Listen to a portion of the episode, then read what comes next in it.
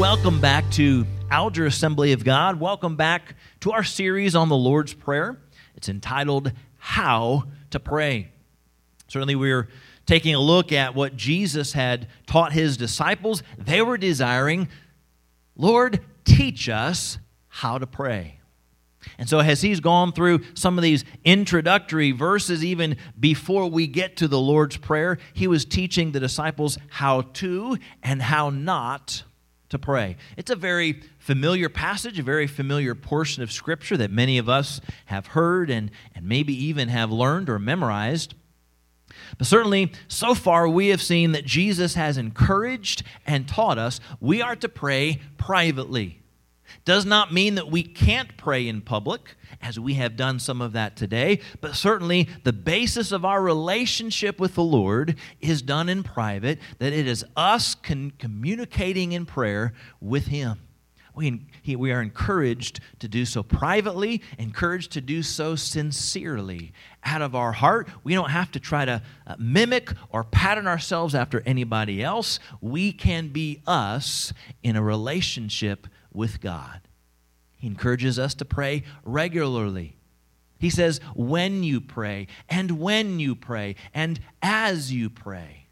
It is assumed, it is understood. He is saying, as, as individuals who have a relationship with the Father, we are to pray regularly. And then, as we've started in the Lord's Prayer, going verse by verse, we've looked at reverently. He says, Our Father who is in heaven, hallowed, holy, reverent is your name. We're to pray reverently to God the Father. And then we're to pray willfully. Last week we looked at the fact Jesus said, You pray like this Your kingdom come, your will be done on earth as it is in heaven. And that's a challenge because we want our way right away. We're to pray according to God's will. It's God's will, God's kingdom. Well, there was a six year old boy, and the six year old boy was an only child. One evening, he asked his father for a pet. His father said that that was impossible, but if he prayed really hard for a couple of months, God might send him a baby brother. Well, Bobby prayed, but after a week or so, and not seeing a baby brother pop out, he gave up. But two months later, he saw his daddy holding his baby brother in his arms. Uh, but next to him was his mother holding another baby brother. Twins. Bobby's father said, Well, aren't you glad you prayed for a baby brother? And Bobby replied, Yeah, but aren't you glad I stopped when I did?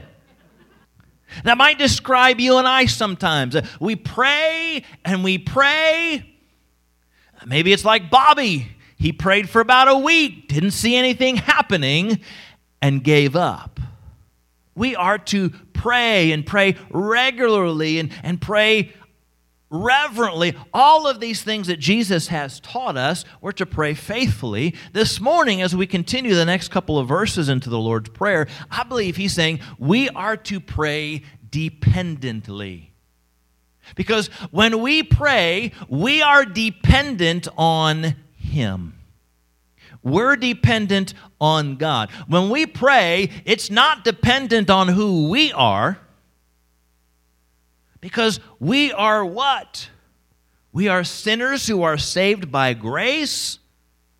But we're going to a holy and an almighty God the Father who is able to meet and answer needs. We come to Him and we are trusting and dependent upon Him. Here's the two areas that we're going to be looking at this morning. We're dependent on God's provision, and we're dependent on God's forgiveness. So, if you would turn with me to Matthew chapter 6. Matthew chapter 6, as we take a look at the Lord's Prayer. Luke chapter 11 also records the Lord's Prayer. We're taking a look at Matthew chapter 6, verses 11 and 12. So, uh, the two segments, if you would, that we're studying We're dependent on God's provision, verse 11, where he says, Give us this day our daily bread. And then, secondly, we'll get to in a little bit, we're dependent on God's forgiveness. Verse 12 says this Forgive us our debts as we have also forgiven our debtors. And that, that's kind of that verse that once we get there, if you've learned it KJV, if you've learned it NIV, if you're reading it through uh, the Bible this year, as I am, and New American Standard, that's the one where it tends to, to diverge and get a little bit different. Most of the other verses are almost word for word in many of the translations. This particular one, debts and debtors and trespasses, uh, can be a little bit different. But we are to pray dependently. We are to depend on God's provision.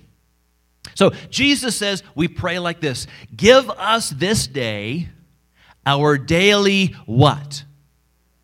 Daily what? Bread. There's over 300 references to bread in Scripture. Uh, bread is a, a pretty much a staple, certainly, of, of our life and diets today. But in Bible times, bread was certainly very much essential for their meals. Well, we've got great plates and, and great utensils. I mean, we've got forks and spoons and knives, and we've got sporks or foons or whatever, you know, those things in Taco Bell where it's a it's a fork but a spoon. What's it's a spoon but a fork. I mean, we've got some pretty cool utensils, right? You, go to the kitchen, you open up some of the drawers of people's homes, and you see all kinds of neat little utensils for all kinds of stuff. Uh, Bible days, they didn't have all of these incredible and fancy utensils. You know what they had? Bread. Bread was almost like their utensil, almost like their vehicle. If you've got a meal, many times uh, you know, you're going to use that bread. You might kind of tear off a piece and, and kind of you know, sop it in what you're eating or, or use that with what you're eating. It, it's, it's something that you ate a lot of. Now, they did not have all of the preservatives, all of the fancy chemicals, and all the extra little stuff that we can't pronounce that's in the uh, ingredient list that helps that bread to stay for a little while. Didn't have all those neat little things. And so bread was needing to be baked, what? Fresh and, and regularly, probably daily. So this concept of daily bread certainly was, was something that would be uh, familiar to them.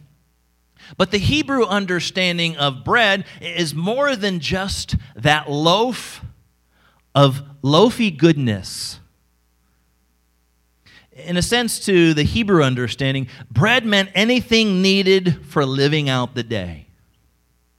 So, daily bread is not just, God, give me this loaf of bread, ain't got peanut butter or jelly, but I've got some bread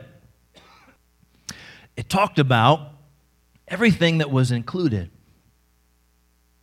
Martin Luther put it this way He said, Everything necessary for provision of this life is bread, food, a healthy body, good weather, house, home, wife, children, government, and peace.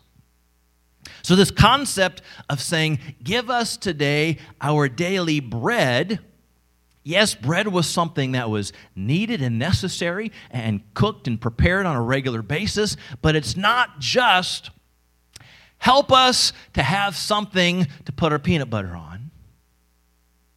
It was, Lord, give us the needs, give us the necessities, help us with what is needed for today. He says that is how we are to pray to the Lord. We're dependent on Him for His provision. But I've got good news for you God's provision is generous. It's generous. God not only cares about our needs, God is able to meet those needs. He's got the resources. God is not stingy, God is generous and abundant. And He's able to meet our needs in a variety of ways, whether that's something physical, financial, emotional, spiritual, relational. God has the resources and He is able to generously supply to you and I.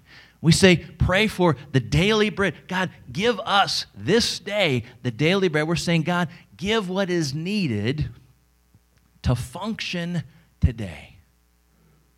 Psalm 37, verse 3 and 4, we read, Trust in the Lord and do good. Dwell on the land and enjoy safe pasture. Take delight in the Lord, and he will give you the desires of your heart. It's the Lord who desires to bless. Many times when we think about coming to the Lord, and again, as, as we've touched uh, on this a little bit earlier in our study, when we talk about the Lord as our Heavenly Father, sometimes our mind goes back to our earthly fathers. So maybe if you had an earthly father that you struggled to come to, for whatever reason, maybe that father, maybe his favorite word was no. Right? Can I have this? No. Tomorrow, can I have this? No. If all you heard was no, no, no, it might it might keep you from wanting to come and make requests.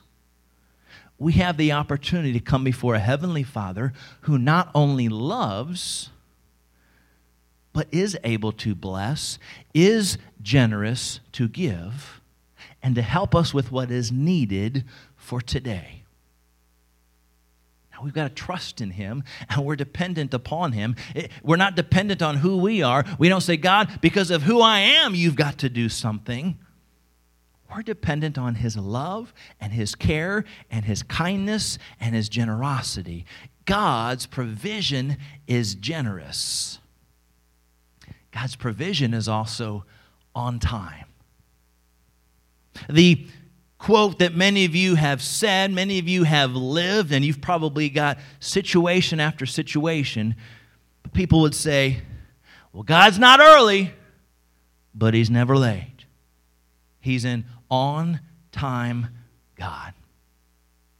And we can probably look at situation after situation where we say, How in the world is this need going to be met. And God comes about at just the right time, sometimes in some surprising ways. He is an on time God. Elmer Towns said this When you pray for bread for this day, you are expressing ultimate confidence in God. Again, it's that dependence upon Him. We're depending upon Him. It's confidence in Him that He loves, that He is generous, and He will bless on time. Many times we try to live in the past, or many times we try to live for tomorrow. We're to go to the Lord and seek His help for today. Daily bread, it's that continual posture of total dependence on God for everything.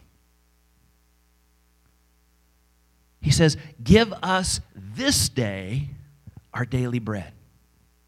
Now, the, the challenge for us is we don't want the day's supply, right? What we would rather pray is, Give us this day my weekly bread. No, no, no, no, no. Let me, let me try that again. Give us this day my monthly. No, no, no, no. Let me try that again. Lord, give me this day my yearly bread. Right? I mean, wouldn't it just be easier if we had a whole lump sum of bread? And we didn't have to keep trusting and depending on God every single day. I mean, why didn't why doesn't God just give us a whole month supply of bread? It's that concept of continuing to trust, continuing to depend on Him versus us. Give us today the daily bread. Sometimes the challenge is when we are blessed, that we have maybe some reserves, and then we feel as if we don't need God because I've got this. Maybe if God were to give an abundance, the weekly bread, and say, hey, here's enough for seven days, portion it out wisely. wisely, yeah, God. That bread's gone in day one. Um, I know you gave me my weekly bread today, but I, boy, I sure need some more, more tomorrow. Sometimes, not all the time, but sometimes we can struggle with the abundance. And so sometimes the, the process is to teach the dependence upon God. God, today I'm trusting you for today. I'm going to do my best in planning for tomorrow and the next and the next. But God, I'm believing and trusting you will help me through today. Needs in my life today. Help me to depend upon you and to trust in you. So I'm thankful that his provision is generous. I'm thankful that his provision is on time. I'm also thankful that his provision is faithful. I mean, it's day in and day out. We pray today, God, give us this day our daily bread, and we pray that again tomorrow. This isn't just a one time a week kind of prayer. Remember in the Old Testament with the Israelites in the wilderness, God supplied bread, sort of. You remember the bread like substance? Basically, it was room service, and God placed it on the ground, and they looked at that and they said, What is it? And the word for what is it basically was manna. This manna from heaven. And God gave it every single day. But on the sixth day, he said, You're to gather enough to last you for the next day. So, six days they gathered, and on that sixth day, they gathered twice as much because God was not going to provide that on the Sabbath.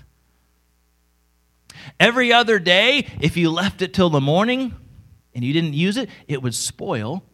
But this time, when you gathered enough, it was good for that day plus the Sabbath.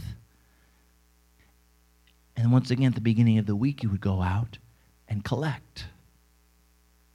God was faithful day after day after day, faithful in his provision. God can meet our needs. God cares about you. God cares about me. He's building up the faith of these individuals day after day after day. Hopefully, you and I can look back at our past. Maybe that means last week, last month, last year, maybe a while back, and we see God has met and supplied our need in the past, and that shows God's continued faithfulness to be able to meet our needs today or down the road. We can trust, we can depend upon God and His provision.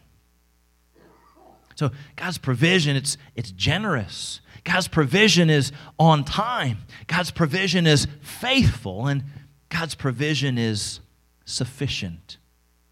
It's enough. He can meet our every need. Many times we can be good at worry rather than trust. You know, the thought, how in the world is this going to be met? How in the world are we going to make this happen? And we worry and we worry and we worry as if God is not sufficient or as if God is not able to supply that need. And God comes through and yet shows again that He is enough, He is sufficient. We can trust in Him. So, Jesus says, Here's how we pray Our Father who is in heaven, hallowed be your name. Your kingdom come, your will be done on earth as it is in heaven. He says, Give us this day, we seek the Lord, for our daily bread. And then he continues in that next verse, verse 12, and forgive us our debts as we have also forgiven our debtors. Not only can we depend upon him for provision, we can trust and depend upon him for forgiveness. Forgiveness. Now, there's a, there's a lot of things when it comes to forgiveness what forgiveness is, what forgiveness is not. Let's just let's rattle through quite a few quick thoughts about what forgiveness is not. All right? What forgiveness is not. Forgiveness does not mean that we approve or diminish sin. If we forgive somebody, it doesn't mean that we're approving what they did that was wrong. We're not approving sin. We're, we're also not diminishing sin to say, okay, I forgive it, it's no big deal. Listen, sin is a deal, right? God sent his son Jesus Christ to die for sins, our sins. So when we forgive when someone sinned, it's not as if we're saying, okay, sin's no big deal, because sin is a big deal. Forgiveness is also not denying wrongdoing. It's not that we pretend, oh, nothing happened. Just forgive them, pretend like nothing ever happened. Something did happen, but we certainly can forgive the individual, we can forgive the situation. Forgiveness is, does not mean that we wait for an apology. Sometimes this is the challenge. I'll forgive them when they say they're sorry. Not until. Have you ever come across someone who, no matter what, just never says they're sorry? Never asks for forgiveness? There might be some individuals like that. So forgiveness doesn't mean, okay, we got to wait and there's an order. They have to say sorry before I can forgive what's happened.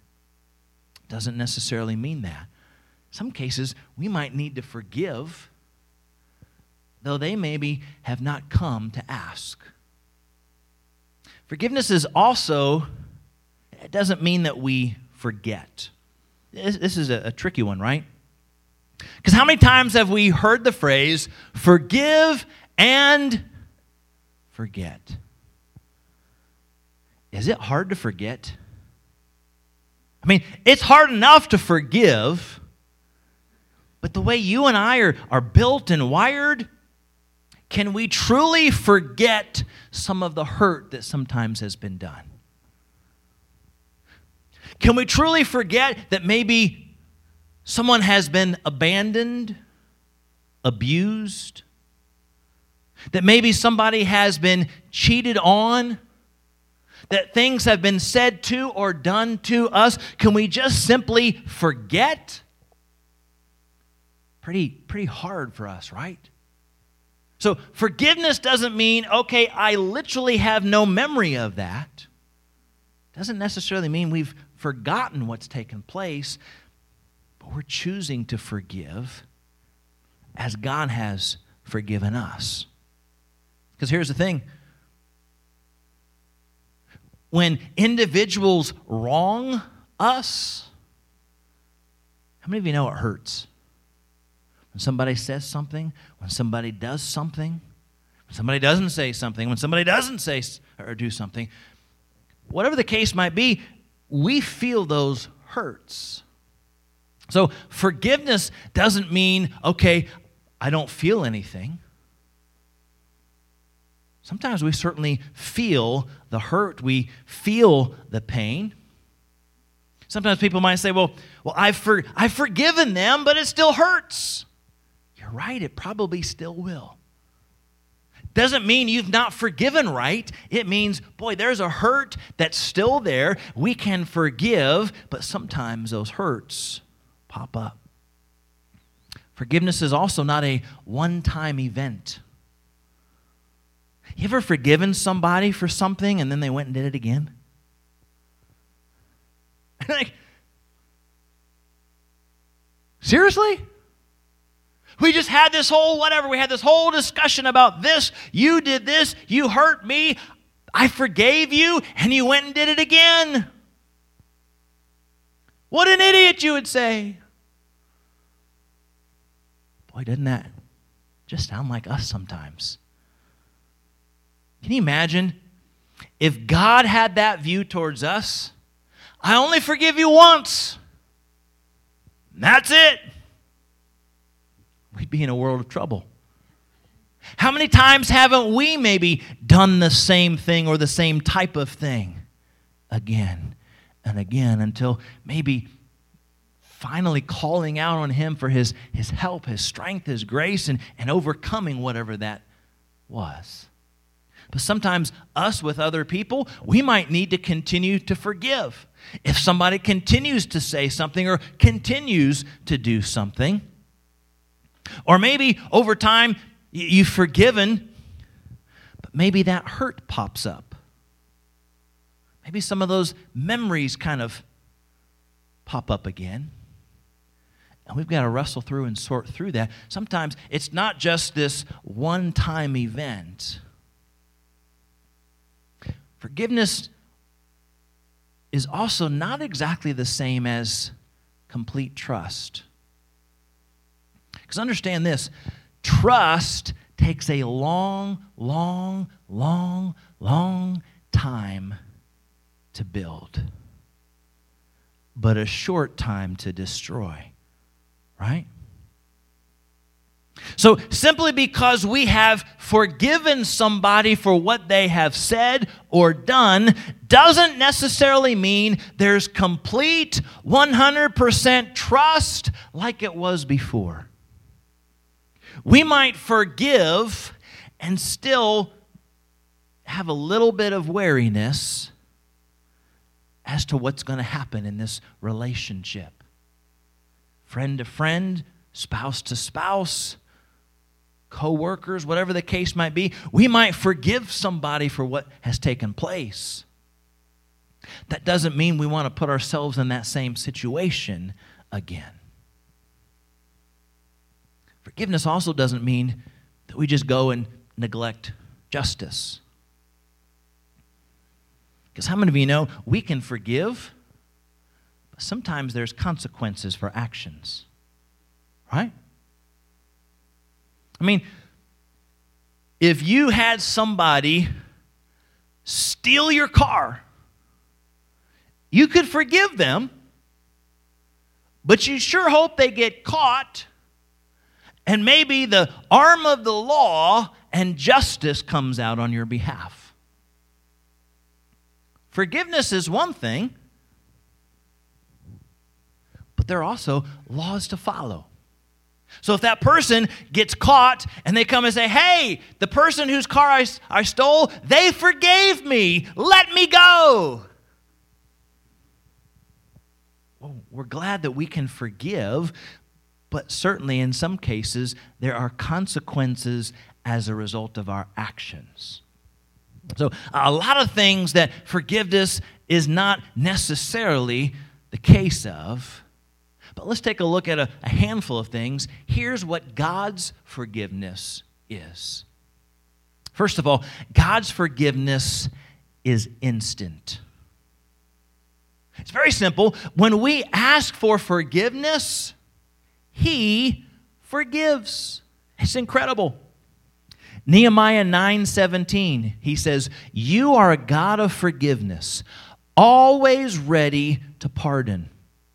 gracious and merciful, full of love, always ready to pardon. Isaiah writes it this way Isaiah 55 7. God is merciful and quick to forgive. You and I, have we've been through some processes, right? We've been through some procedures. We've been through some of the red tape to do certain things. There's been a lot of planning and, and praying and preparing for this Tanzania trip. It is not an instant process to get a passport. It's not an instant process to do something governmentally. There's a, a series of steps to go through. For a lot of different things that you and I might want to do, it's not instantaneous. It's something, there's steps and processes and procedures. When it comes to asking God for forgiveness, aren't you glad we don't have to fill out an application? Filled out in triplicate? With our name written in cursive? Where we initial every other page? And wait and wait and wait for a few months to see whether He accepts. God's word says he is ready to pardon, ready to forgive. Isaiah says, quick to forgive. It's without delay. Maybe uh, you've experienced this with a friend or a family member where maybe you wronged someone, and so you were looking to do the right thing. You came to them and you said, I'm sorry, would you please forgive me? And that person who is very, very hurt said, Let me think about it. Ever had that? You're thinking, What? I go to all this and, and, I'm coming and I'm very sincere and I'm very sorry. Would you forgive me and them because they are hurt and wounded? Maybe they want to make you feel it a little bit or maybe they want to kind of sort through it. They're saying, Give me some time here. We don't experience that with God. When we come to Him, He is able and quick and immediate to forgive, to cleanse us from our unrighteousness. So, God's forgiveness is immediate, God's forgiveness is also complete. Colossians 2, verses 13 and 14. The Phillips translation reads like this he has forgiven all your sins. He has utterly wiped out the evidence of broken commandments which always hung over our heads and has completely annulled it by nailing it to the cross. He died for all of our sins. It's not just a, okay, it covers most of your sins. Have you read fine print on some of these coupons? Have you read fine print on some of these sales, uh, some of these different contracts? They want to cover themselves. They, they will cover most things, but probably not the, the way that you want to use this item. They'll cover most things, but probably not this day and time. God's forgiveness isn't based on days or time or attitudes, it is complete. We come to Him, He completely forgives our sins. 1 John 2 1 says, My dear children, I write this to you so that you will not sin. But if anybody does, we have an advocate with the Father, Jesus Christ, the righteous one.